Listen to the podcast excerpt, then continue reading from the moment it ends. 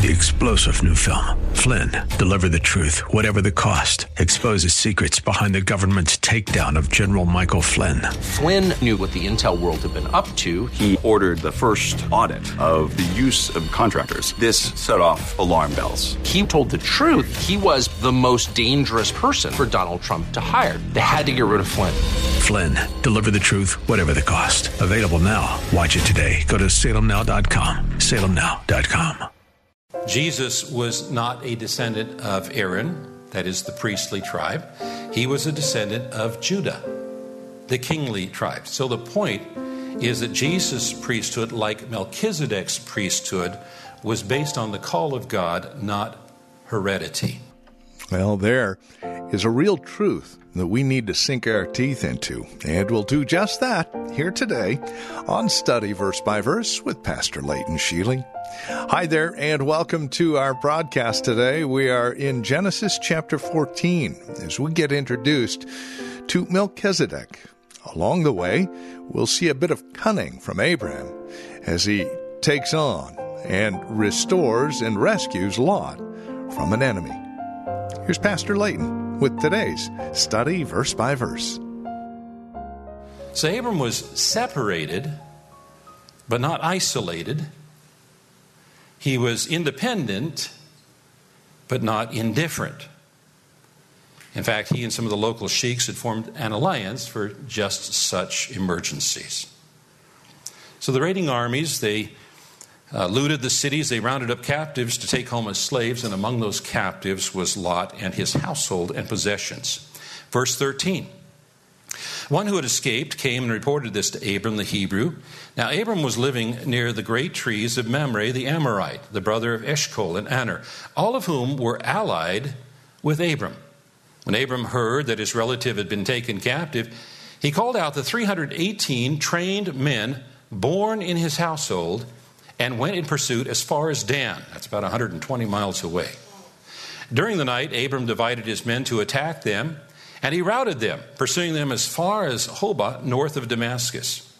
He recovered all the goods and brought back his relative Lot and all his possessions together with the women and the other people. Now remember that Abram had given Lot the opportunity to choose where he wanted to live, and Lot had chosen to live near and then in Sodom. And someone with a less grand heart than Abram might have said, Well, he made his bed. Let him lie in it. He deserves what he's getting. Maybe this is an opportunity for him to learn something. But we see no such responses in Abram. You see, great people don't judge others who are in need, even if the needs are brought upon by their own actions. Great people see crisis for another as an opportunity for action. Now, note that Abram did not have to go to war. The enemy armies were already on their way home. The cities were largely empty. In fact, Abram could have considered the empty cities and land as the way that God was using to fulfill his promise to give the land to Abram. That would have been a convenient way for him to claim his inheritance. Just move in and take over. But Abram treated his nephew Lot with love, both in giving him the choice, first choice of the land, and again, now when he risks everything to rescue him. Lot had not been kind to Abram, and Abram had every reason to let him suffer the consequences of his decision. But as we note in verse 16, Abram saw Lot as a relative, kin. Now, as we observed last week, based on the part of Lot's life that we are given in Scripture, the part of biography that we are given, we would never guess that he is described as a righteous man.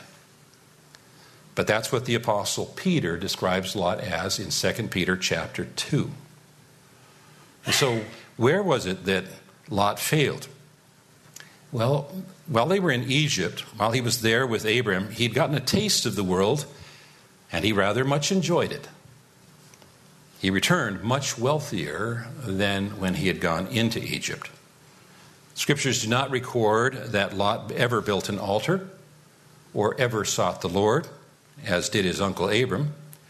Abram was a friend of God, But Lot was a friend of this world. Lot conformed to this world, and when Sodom lost the war, he was condemned with the world. You know, a person who chooses to identify with the world should learn this lesson to expect to suffer what the world suffers. Now, neither the Lord's chastening nor the Lord's goodness in rescuing Lot did him any good. The goodness of God in providing salvation from slavery and death for he and his family should have left him, had led him to repentance. But instead of repenting, the story continues to tell us that Lot returned to Sodom. He could have lived with his uncle, but he chose to go back to the land of sin. And in a few chapters, we shall see the results of that fateful decision.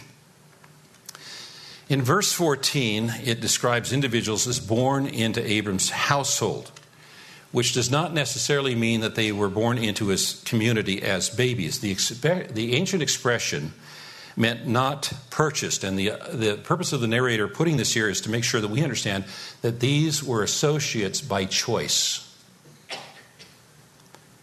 Back in the days before we had strong national governments, people sought safety in numbers. And so some became citizens of a city. Others chose and asked to live under the protection of powerful sheiks like Abram, offering their personal service in exchange for the benefits of community. They participated in business arrangements and, and uh, provision and protection in exchange for loyalty. And Abram attracted a large number of followers because he was an honest, wise, wealthy, influential man. And his household grew in numbers because people saw in his community provision and protection, so they came asking to be members of his household. Now, this model of growth is quite different from another model of growth in which powerful men, kings of cities, would grow through conquest. They would raid their neighbors, they would take their possessions, they killed anyone who didn't serve their purposes, they enslaved the survivors. Free citizens of their, their cities paid taxes and joined the king in warfare, or else they also became slaves. And the Old and New Testaments call these kings men stealers. Now, though he was a man of peace, Abraham was prepared for war. And he didn't fight for selfish motives to gain personal property. He fought because he loved Lot and he wanted to help him. A quick look at the map shows that Abram's men marched more than 100 miles north to the Phoenician city of Laish, which was later renamed Dan. Chedorlaomer's army probably thought they were safe there, camped outside the city. They were undefeated. They had humiliated their opposition throughout Canaan. They never expected a nighttime raid. Everything behind them they had laid waste and everything in front of them was either considered subdued or friendly. Note the military skill difference between Abram and the kings of Sodom and Gomorrah. The kings of Sodom and Gomorrah fought on familiar ground and failed to turn the tar pits into a strategic advantage. On the other hand, Abram and his men fought the same enemy on foreign soil and were vastly outnumbered. To overcome their disadvantage, Abram used cunning and deception.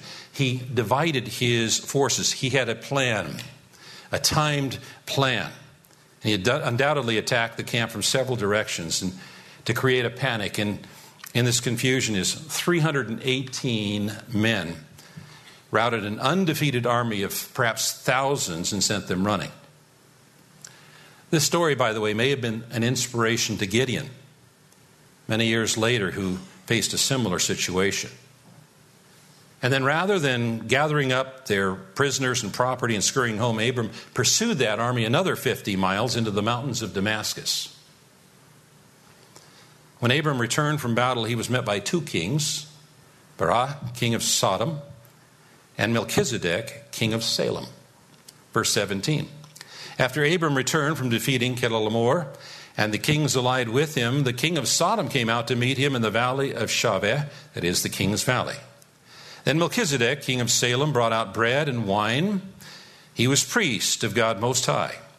And he blessed Abraham, saying, Blessed be Abram by God Most High, creator of heaven and earth.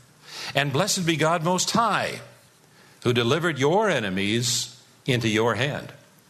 Then Abram gave him a tenth of everything. And so we had two kings come out to greet Abram, and they could not have been more different.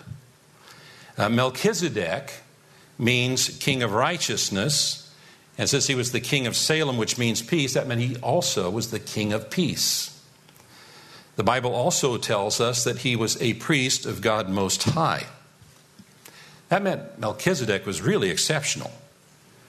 Because in the Bible, for the most part, a person might be a priest or they might be a king, but not both. And here he's clearly described as both priest and king. Now, in the time of Moses, when this was written about 400 years later, the readers primarily associated a title like priest of God with the descendants of Aaron, who was Moses' brother. But here, Moses writes of Melchizedek, a priest of God, who is not a descendant of Aaron. A thousand years later, in Psalm 110, King David writes of a future priest king in the likeness of Melchizedek. Jesus was not a descendant of Aaron, that is the priestly tribe. He was a descendant of Judah, the kingly tribe. So the point is that Jesus' priesthood, like Melchizedek's priesthood, was based on the call of God, not heredity. Historical evidence in Psalm 76 confirms that Salem was later renamed Jerusalem.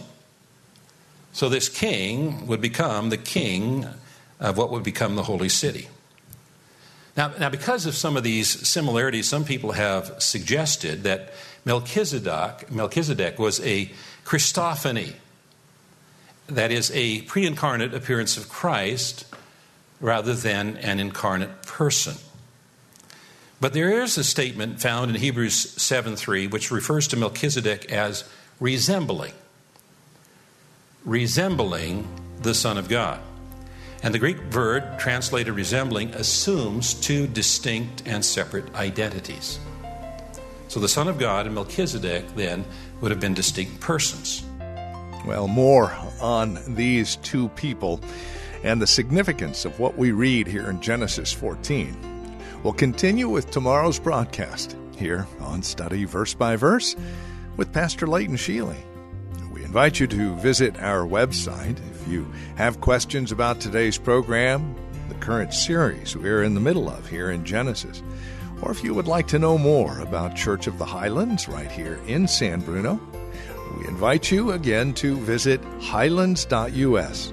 That's highlands.us. And then come back and join us tomorrow for another broadcast of Study Verse by Verse with Pastor Leighton Sheely.